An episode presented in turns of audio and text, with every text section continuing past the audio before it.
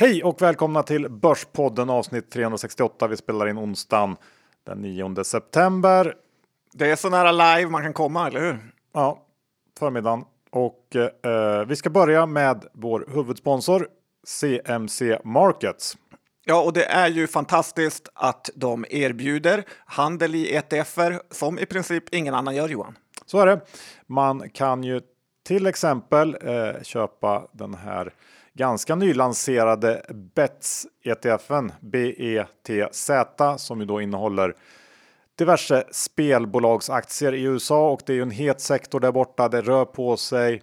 Penn eh, är på väg att eh, gå live med sin Barstool Sports app och eh, ja, det är spännande tider. Så att eh, det är ju en ETF man kan kika lite grann på om man eh, vill ta del av den sektorns utveckling. Ja, och blir man kund så får man ju deras morgonbrev, men även veckobrev som summerar upp veckan. Så jag tycker man verkligen ska ladda ner deras app och bli kund, för den är väldigt kul att ha på telefonen. Ja, känns det fel att inte göra det. Eh, John, den här veckan så har vi samlat ihop lite Ja, både rapporter, noteringar, eh, ett hatbrott, misstänkt i alla fall sådant. Ja, det är inte kul. Jag har fått gå i mustache mode för att klara det här. Ja. Det är ju många som uppskattar det. Ja, men ni hör, ni vill inte missa det här. Nej. Så vi kör igång. Ja. Johan Dr. Bass Isaksson index är i 1792 och ja, det låter inte som så farligt om man bara hör på siffrorna, men eh, börsen rör sig rätt ordentligt eh, varje dag. Det är ja, eh, nästan upp eller ner 1 procent intradag hela tiden. Ja, och det vi sett den här sista veckan på börsen är väl definitionen av en klassisk varannandagsbörs får man säga. Eh, vi har försökt bryta igenom här 1800 tre, fyra gånger på en vecka, men inte riktigt orkat igenom och eh, vi har också sett en liten tech-kollaps eh, i USA och vi sa i förra veckan att det var, var dags för det och ja, det är väl inte så konstigt egentligen. Jag ser också att många pratar om sektorrotation nu, det vill säga ut ur tech och in i värdeaktier. Ja, gärna för mig, men tror inte man ska dra för stora slutsatser av sånt här snack. bra techbolag kommer såklart fortsätta att gå bra och värdeaktier kommer inte börja rusa bara för att de är värdeaktier. Men visst så går det att se en del komma ikapp uppsida om man säger så bland lite tråkigare bolag som i många fall ändå fortfarande är ganska lågt värderade. Ja, men det känns så här, sektorrotation är ju något eh, värdelösa experter säger på DI-TV när de inte har någon eh, som helst aning om varför eh, börsen rör sig. Ja, lite så faktiskt. Så vi lämnar det och går över till USA-valet som närmar sig. Ja, och eh, oddsmässigt nu är det ju nästan even Steven med faktiskt lite ledning här för Joe Biden. Lite cred tycker jag ändå att man kan ge mig som sa att eh, när Trump var stor favorit här nere på odds kring 1,40 1,50 eh, så sa jag att när Demokraterna väl hittar en motkandidat så kommer han få det tuffare. Eh, och lite är det nästan omöjligt att följa det här USA-valet från Sverige. För om man läser svenska tidningar så tror man att Trump är en diktator som bara gör galna saker och egentligen borde ha 4% av rösterna om inte allt var för ryskt valfusk. Men jag har gjort lite research här och kommit fram till att eh, det finns eh, tre saker som gör att han är poppis och det är ändå värt att tänka på eh, helt innan man dömer ut honom. Vill du höra? Ja, Det enkla och den första punkten är ju att ekonomin faktiskt har gått rätt bra under de här fyra åren. Det andra är ju att han inte har startat en massa galna krig utan snarare avslutat dem som USAs tidigare presidenter hittat på. Eh, även om han drog en skuddmissil på någon iransk toppmilitär. Och slutligen så har vi någon som äntligen vågar stå upp eh, för Kina eller mot Kina snarare, som ingen annan vågat. Eh, så att, eh, ja, nu har ni fått en lite inverterad DN-artikel. Ja, men jag håller med. Det är vettiga poänger. Och när vi ändå är i USA så har US Open startat. Ja, faktiskt. Och tennis får man väl säga för folk som hatar eh, sport. Eh, Peter Benson included. Eh, men det är kul att se de här storföretagen fortfarande levererar med sponsring. JP Morgan, Mercedes-Benz, alltså Daimler på börsen. Försäkringsbolaget Chubb, CB heter kortnamnet. IBM sköter räkningen. Nike är såklart stora och ja, några av dem som har köpt eh, sponsorplats där. Lacoste och kanske däremot inte så nöjda med eh, Djokovic. Det var de som köpte Gant på gamla goda faktiskt. Just det. Och det här är ju eh, någonting som du brukar kolla på för att se vilka bolag som håller måttet, eller? Ja, lever vidare genom årtionden. Ja. Bra, det kan man ju göra. Eh, jag tänkte ta lite modernare grejer. Eh, AI eh, och en nyhet som nog kan glädja dig John. Du är ju ändå en eh, stor AI-skeptiker. Ja, verkligen. Ja, och det handlar om den här hedgefonden Volion eh, som vi har pratat om eh, tidigare och det som gör den här hedgefonden lite speciell är att den är helt AI-driven. Eh, så Volion lämnar alltså köp och säljbeslut helt i händerna på sina maskininlärningsbaserade algoritmer och det har ju faktiskt funkat ganska bra för Volion de senaste åren som presterat fin avkastning. De har också skrapat ihop ungefär 6 miljarder dollar i förvaltat kapital och eh, eh, under då vårens corona-ras eh, så gjorde de här algosarna det de lärt sig göra, det vill säga de köpte dippen för glatta livet. Eh, ja, för de har ju lärt sig att det funkar alltid. Men när den här dippen övergick till regelrätt ras så funkar det inte längre. Eh, och även om den här fonden återhämtat en del av tappet så är den fortfarande ner en hel del på året och det är ju ändå väldigt, väldigt glädjande för alla oss eh, som inte kör med maskininlärande algos utan bara vanligt eh, hederligt sunt förnuft. Ja, det påminner mig lite om den här eh, Top Gun 2-trailern när generalen säger till Tom Cruise att eh, eh, sådana som han kommer inte finnas kvar längre och då säger han Maybe so sir, but not today. Så att eh, vi finns kvar. Ja, not today. Um, Sen vill du säga någonting om, om det här med att bolagsstämman eh, är den som bestämmer om utdelningar. Ja, det... Vill du ändra på eller? Ja, faktiskt. I USA är det ju så att det är styrelsen som bestämmer om utdelningen och eh, på något eh, sätt känns det ju mycket rimligare och enklare. Nu har vi en massa bolag här i Sverige som ställde in utdelningen i onödan Eh, Eh, eller av säkerhetsskäl. Och eh, vill man dela ut nu då för att eh, man har för mycket pengar i bolaget så måste man gå igenom hela det här mäcket med att kalla till en extra bolagsstämma. Och sen ska man ha bolagsstämman, alla aktieägare ska komma dit och sen kan man då efter det betala utdelningen. Eller efterutdelning som man verkar kalla det nu. Eftersom styrelsen i princip kan bestämma nästan allt annat så tycker jag ändå att man borde ge dem makten och bestämma om det här. Eh, det hade blivit så mycket effektivare. Ja, kanske. Men det finns ju ändå någon typ av kontrollfunktion med den här bolagsstämman som man kanske ska hålla fast vid, även om det kan vara lite mäckigt. Ja, en del tycker ju det, men i USA som är väl ledande inom corporate frågor så tycker man inte det. Så att vi kan nog gå den vägen med. Ja, ja, okej. Okay. Uh, ska vi ta då veckans EBM-nyhet som avslutning av första delen? Ja, men det kan vi göra att de eh, nu ska inleda någon jakt på aktieköpare av aktier som håsas i forum och eh, det är inte direkt att man känner att de ligger i framkant här. Avanza och Nordnet och Nasdaq också låtsas ju att de är lite oroade över det här fenomenet, vilket man vet är 100 procent fejk. Eh, och dels, som de säger i USA, så det takes two to tango. Så om du eller jag skulle hitta på något och skriva om en aktie, men ingen bryr sig om den kommentaren, så kommer ju precis ingenting att hända, utan det krävs ju att ha någon typ av massrörelse här i ett pyramidspel som ja, nästan alla som ger sig in i den här leken vet ju vad som väntar när man handlar frimärksaktien. Och rätt många drar ju nytta av det här också. Och Sen då att ge sig på någon enskild här blir ju väldigt eh, märkligt. För om mäklarna eller Nasdaq verkligen brydde sig om det här så skulle de ju kunna göra något riktigt med circuit breakers, limit up eller down eller på något annat eh, sätt eh, stoppa handeln eller spärra vissa personer. Men det är ju så att mäklarna och Nasdaq är de som tjänar mest på omsättningen så att de har verkligen inga riktiga incitament eh, till att hindra eller ens minska det här utan mer låtsas om att de är oroade. John, jag tänkte börja eh, veckans bolagsdel med en IPO och eh, det är inte så ofta jag pratar om IPOs eh, och framförallt kanske inte inom det här segmentet eller nischen. Eh, det är Implantica. Eh, Nästan så att jag tror du har blivit eh, så här face mask kapad av Johan Isaksson pratar IPOs i småbolag. Ja, det är och för inget småbolag. Det är mm. ganska många miljarder i market cap. Det beror på vilken definition man har. Men det är ett ganska stort bolag ändå och vi var ju inne på det här förra veckan att noteringarna är tillbaks med besked och just nu pågår en, en handfull noteringar i alla fall här i Stockholm och då tänkte jag att vi snabbt kan ta ett snack om en av de lite mer högprofilerade och det är nämligen då Implantica.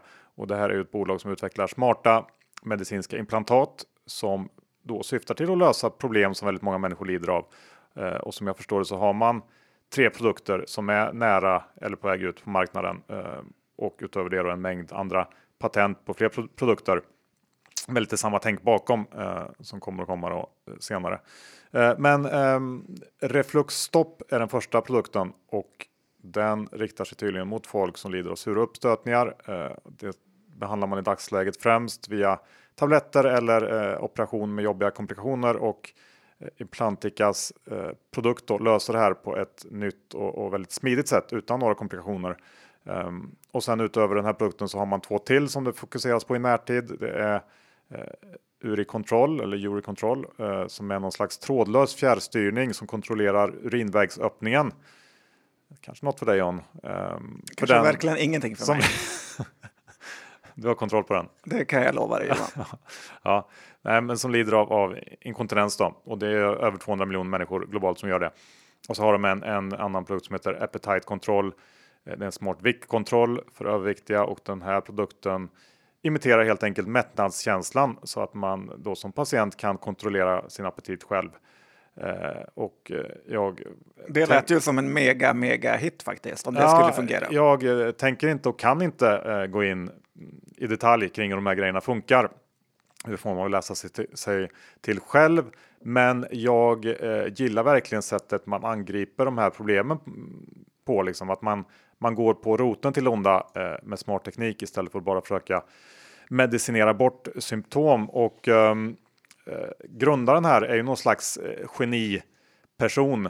Eh, kille som heter Peter Forsell som tidigare sålt ett bolag eh, inom lite samma nisch eh, till Johnson Johnson för en och en halv miljard och sen så har han stoppat in 800 miljoner av det kapitalet i Implantica och eh, byggt upp det här bolaget. Ehm, bland övriga investerare finns eh, den här legenden Felix Saulauf. Jag vet inte om du känner till honom, men det är ju en, en klassisk eh, vad ska man säga, värdeinvesterare och ehm, ganska många svenska eh, kändisar också i, i teckningslistan och tidigare ägare. Stena, Backahill, TIN Fonder såklart.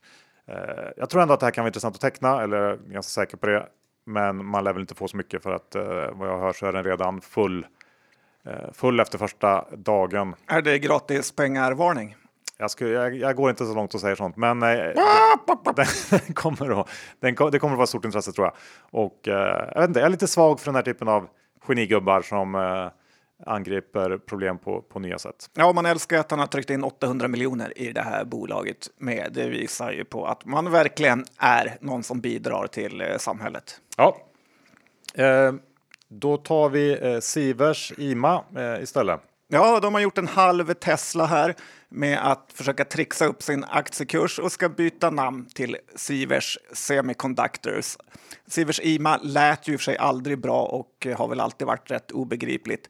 Men att aktien gick upp 3 procent på det här namnbytet säger ju lite grann om den börsen vi har just nu. Sivers har ju faktiskt gått upp 200 procent på tre månader sedan de fick en gigantisk order för Sivers på en halv miljard inom 5G. Men eh, tyvärr kan jag mest bara tänka tillbaka på gamla goda tiden kring 2013 då jag köpte flera hundratusen Sivers för tre kronor och försökte lära mig allt om kortvågor och allt vad det heter. Eh, jag vet inte om det gick in, inte gick in så mycket Johan för att det ja, hade, var inga aktier kvar på kontot. Nej, det gick nog inte in någonting tror jag. Det vet eh, du ingenting om. Nej, det vet jag inte. Eh, Scandic då, där, där de eh, har ju eh, gått ut med lite sådana här, vad heter det, beläggningsgradsnivåer idag och andra nyheter. Ja, de har ju också slagit på stora trumman och funderat på vad de ska göra med sina ödehotell. Och i tisdags kom de ju med lite av ett pinsamt försök till att bli ett coworking-bolag.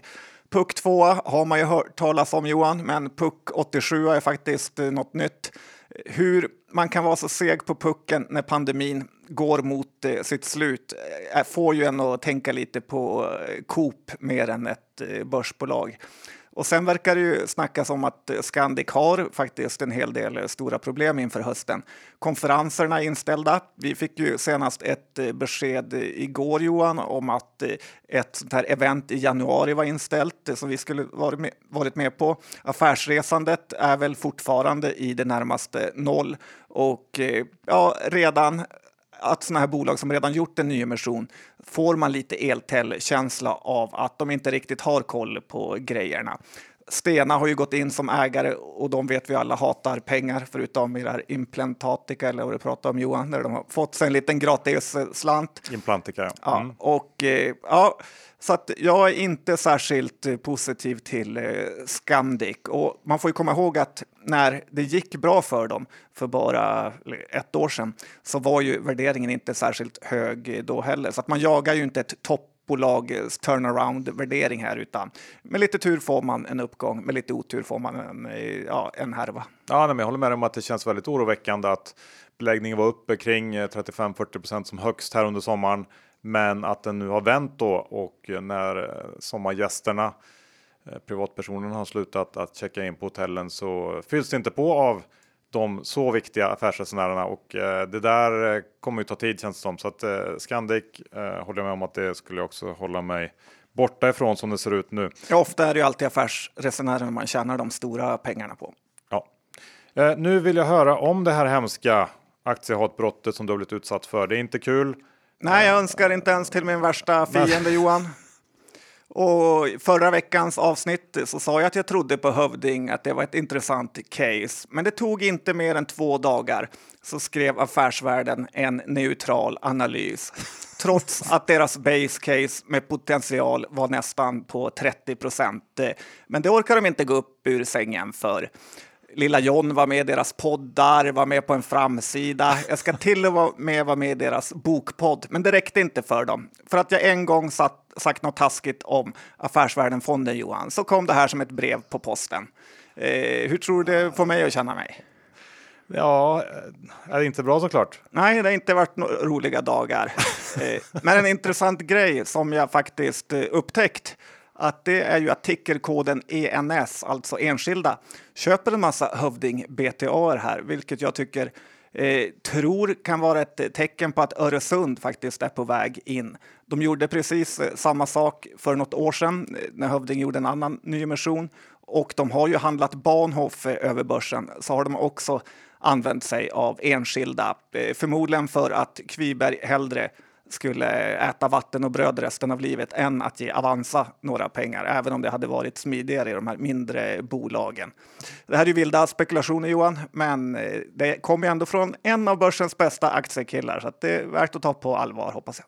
Vi får se vid kvartalsskiftet. Ja, det är du, det är själv du syftar på eller? Eh, du får gissa det Johan. Ja, men, eh, jag kan ju tycka att du Eh, tar kanske det här. Du, du, läser in lite mycket i affärsvärldens analys kan jag tycka och jag håller ju med om det de pekar på var väl det här med bruttomarginalen som ju är patetiskt låg i Hövding och egentligen Jo, men det var liksom ju... fundamentet till att det inte kommer bli någonting av Hövding alls någonsin. Ja, det var riktat mot mig Johan. Det, det var det man läste mellan raderna. ja, man ser det man vill se. Eh, vet du vad jag gjorde förra veckan? För att roa mig. Låg bakfull. Nej, nej. Nej, jag tittade på Saabs årliga ubåtsseminarium via webben. Ja, kul. Kockum eller vad heter det? Ja, precis. Och eh, det kanske inte låter så jättespännande, men utöver då en digital rundtur på det här nyrenoverade och uppgraderade Kockumsvarvet så fick jag lära mig att två tredjedelar av den globala ubåtsflottan idag faktiskt är över 20 år eh, gammal eh, och det innebär John att man måste köpa nya båtar. Ja, eller i alla fall uppgradera dem. Elbåtar? Och, ja, eh, nah, kanske inte el, men, men um, och i dagsläget så är ju Kockums varken en särskilt stor eller lönsam del av Saab, men tycker ändå det känns som att det skulle kunna finnas lite överraskningspotential i den här delen kommande år. Eh, I övrigt så har Saab kommit ner en hel del på börsen från dryga 290 ner till 265 kronor. Och eh, jag håller med eh, grabbarna på Tim Fonder som också äger Saab som i sin senaste livestream för några dagar sedan beskrev det här bolaget som ett av Sveriges finaste ingenjörsbolag med hög innovativ kraft, eh, hög stabilitet i sina intäkter och de eh, pekar ju nu på att Saab går in i en mer kassaflödesgenererande fas när man ska börja leverera ut från den här enorma orderboken man har. Så att jag, jag är helt på den linjen, tycker att Saab är intressant nu kring 265 och har faktiskt köpt lite mer här nere när den kommit ner en bit. Ja, men man gillar ju Saab faktiskt. Lite märkligt hur aktien ändå håller sig nere på de här nivåerna när allt annat verkar värderas upp. Så att ja, visst, vi får hoppas på Jag vet inte om det kan vara så att det är någon AP-fond som ligger och säljer ut och minskar ner igen. Eh, de flaggade väl lite här för någon vecka sedan så att det eh, kan vara sådana flöden. Jag vet inte. Känns som en lite halvtaskig förklaring. Ja, men ändå rimlig. Uh, Buffett då, du vill komma med någon slags uh, visdomsord för honom? Ja, men det tycker jag att man kan plocka fram. Det är aldrig dåligt faktiskt. Och det är så att om man tittar här på Tesla som är det bolag som alla snackar om och kanske gör att man tappar lite till tilltro till börsen, men även till mänskligheten. 22 000 ägare på Avanza det är ju något orimligt över det. Eh, visst har de kanske tjänat en massa pengar, men det kan gå fort utför. Jag kommer ihåg hur Claes Hemberg sa att när Fingerprint tappar typ 30-40 procent av sitt värde så sa han att 80 procent av avancianerna var back för att det är så extremt lätt att hoppa på sådana här hyper för sent. Warren Buffett har ju ett klassiskt citat om bubblor som eh, säger då att den smarta är med från början och idioten är med i slutet. Eh, eh, igår omsattes Tesla-aktier för 340 miljarder kronor bara på öppna marknaden. Och sen kan man ju lägga till alla såna här galna produkter som är uppfunna. Så att jag förstår ju att mäklarna och Nasdaq är supernöjda med det här. Men frågan är hur många andra som verkligen kommer komma ur Tesla på plus. Du, det här citatet, det är inte direkt så att man är sugen på att tatuera in det på armen. Nej, men det är lite Johnifierat. Ja, för att det var ganska kast. Varför säger du så Johan? Ja, det är, det är väldigt konstig attityd det där. det är ofattbart självklart att det är smartare de är från början än på slutet. ja, men han säger mest självklarheter. Ja, okay. ja, jag är inte säker på att han har sagt det där. Jag har ju tatuerat, men han har sagt det. Vi går över till något annat. För det är för dålig stämning nu. Clas Olsson Ja, Lotta eh. levererar sin sista kvartalsrapport idag. Ja, är det verkligen? Ja, det kanske är. Ja. Just det. Eh, sen tar var det CFO som tar över kanske. Men det är i alla fall eh, Clas Ohlsons Q1 som kom idag och eh, vi kände ju redan till försäljningen. De släpper månadsrapporter eh, så att den visste vi eh, steg med 1 eller organiskt 7 i kvartalet. Eh, Norge står ut Eh, ökar hela 22% organiskt och eh, Claes har ju uppenbarligen varit en vinnare i den här hemmafixar-trenden som uppstod efter corona. Eh, den viktiga onlineförsäljningen steg med 63% under den här perioden och man är uppe nu i 8,9% av den totala försäljningen när det gäller online. Och det är ju ett steg framåt ändå från 4-5 där de låg för något år sedan. Eh, resultatmässigt så slog man estimaten något, men eh, försäljningssiffran för augusti var ändå oväntat svag. Då tappar man 2% organiskt och det är väl den främsta anledningen som jag kan se i alla fall till att aktien tappar runt 10 nu på förmiddagen när vi spelar in. Eh, I övrigt så är det en hel del fokus på Amazons inträde i Sverige. Eh, på sikt ska ju det bli väldigt intressant att se vad de kan uträtta här. Men om man utgår ifrån att deras erbjudande kommer att se ut som det gör på den tyska sajten man nu landar på om man går in på amazon.se så skulle jag initialt i alla fall inte vara så oroad om jag var en svensk e-handlare. Det känns som en sämre version av Per Hs Cool Stuff eh, och det är ju nästan som man undrar om inte det här Amazon hotet är ganska rejält överdrivet. Eh, I alla fall på kort sikt. Uh, jag vet inte Johan om din hemsideanalys är perfekt med tanke på att Amazon har tagit över resten av eh, världen. Men jag håller med, det är nästan omöjligt att förstå hur kassa amerikanska hemsidors layout är. Ja, och, och, det är väl lite sanning med modifikationer. Det är väl framförallt USA de har tagit över. Sen har de väl inte lyckats så fruktansvärt bra i många andra länder de har gått in på när det gäller e-handelsbiten. Men det finns ju de som kan mycket bättre än oss såklart. Ödmjukt av dig. och idag fick vi också reda på vem, vem Lottas efterträdare blir och eh, det här valet landar på Kristoffer Tonström som idag är vd på Filippa K. Eh, och efterträda Lotta Lyro blir ju inget lätt jobb. Hon har gjort det väldigt bra och är också eh, väldigt uppskattad av börsen. Men jag tror att det här är ett riktigt bra val av Clas Olsson. Kan vara lite färgad av att jag eh, känner Kristoffer, men Clas Ohlson behöver någon. Namedropping, Med- alltid läskigt. Ja, men de behöver någon med lite energi och framåt-tänk och det tror jag att Kristoffer kan bidra med. Så det är bara att önska honom lycka till där. Men sammanfattningsvis eh, när det Han, gäller... han var väl vd på Filippa K tidigare. Ja, så kan man det. överleva det så i det här kläd så kan man nog göra bra grejer med klassen med. Ja, bra poäng. Eh, men sammanfattningsvis då så, så eh, kvarstår ju ändå de här strukturella motvindarna vi pratat så många gånger om förut när det gäller Clas Ohlson. Eh, bolaget har klarat det bättre än vad jag har trott, eh, får jag erkänna så här långt. Men det gäller ju att man fortsätter att göra det mesta rätt framöver för att eh, aktien ska vara intressant och, och klara sig på börsen. Så att eh, ja, fortsatt spännande att följa Clas Ohlson helt enkelt. Ja, det känns ju som att nedsidan nästan är större än uppsidan i det här läget i alla fall. Det blir kul att se vad nya vdn hittar på. Yes. Kopparbergs Jan vill du ta upp igen. Vi har pratat om dem eh, för några veckor sedan. Ja, men det känns som att andra börjar vakna till nu också. Men jag har så svårt att förstå när köprekarna trillar in hur alla andra bryggerier förutom Kopparberg kan ha det så tufft. Åbro var ju ute och sa att de hade tappat otroligt mycket av sin försäljning. Carlsberg har haft det hyggligt eh, tufft, fick en säljrek idag. Heineken har gått ännu sämre. Och i USA, nu när vi ändå pratar citat, eh, så brukar man ju säga if it looks like a duck, it walks like a duck, så är det förmodligen en duck, Johan. Och lite undrar jag om det, det blivit något litet oväntat fel här. Eh, det säger jag trots att jag är lång, för att eh, tittar man på siffrorna ser det bra ut. Men det är en liten sån här gnagande oro jag har i mig, att kan det här verkligen vara så bra som det verkar? Vad säger du? Ja, jag förklarade för dig för några veckor sedan. Du lyssnade inte då eller? Nej, vad sa du? Nej, men att de har lyckats kompensera bortfall eh, från restauranger, pubbar och liknande med bra försäljning i butik och därpå adderat då det här spritbenet som verkligen börjar ge avtryck i resultaträkningen. Jag tror inte det behöver vara svårare än så, men visst, det är ju lite lurigt. Eh, rapporterna är minst sagt sparsmakade. Bronsman är inte heller så eh, mångordig och eh, visst, man kan vara lite orolig, men jag tror ändå att man har påbörjat någon slags ny tillväxt. Vad ska man säga? Period i bolagets historia. Tror jag. Så det, jag tror att det finns fina möjligheter i Kopparbergs eh, kommande åren. Ja, men får hoppas det. Jag litar lite grann på det och lite inte, men jag behåller fortfarande mina aktier. Det är ganska sunt tänk tycker jag. Mm, tack.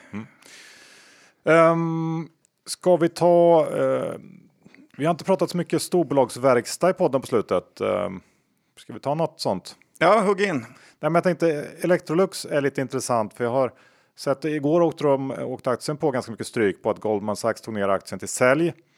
Eh, och Goldmans ebit-estimat för nästa år 2021 ligger ungefär 30% under konsensus eh, och eh, Goldman menar att marknaden ganska rejält underskattar de här motvindarna som snart kommer att möta Electrolux. Det är allt från stigande råvarupriser och ökade operationella kostnader till valutamotvind. Och de pekar också på att aktien handlas till högre multiplar nu än under den senaste stora riktiga botten som var under finanskrisen. Eh, och samtidigt så höjer ju andra banker rekar och eh, bolaget har tydligen varit och presenterat hos Swedbank i veckan. Eh, där har de varit riktigt positiva när det gäller efterfrågan och eh, menat att suget efter vitvaror har accelererat här under pandemin. Eh, och Swedbank tror till skillnad från Goldman att stabila volymer kombinerat med effektiviseringsvinster, bland annat från automatisering, kommer att driva en stark vinstutveckling under 2021. Så att ganska vitt skilda åsikter. Det är inte helt vanligt i storbolagen. Eh, och jag är inget större fan av Electrolux.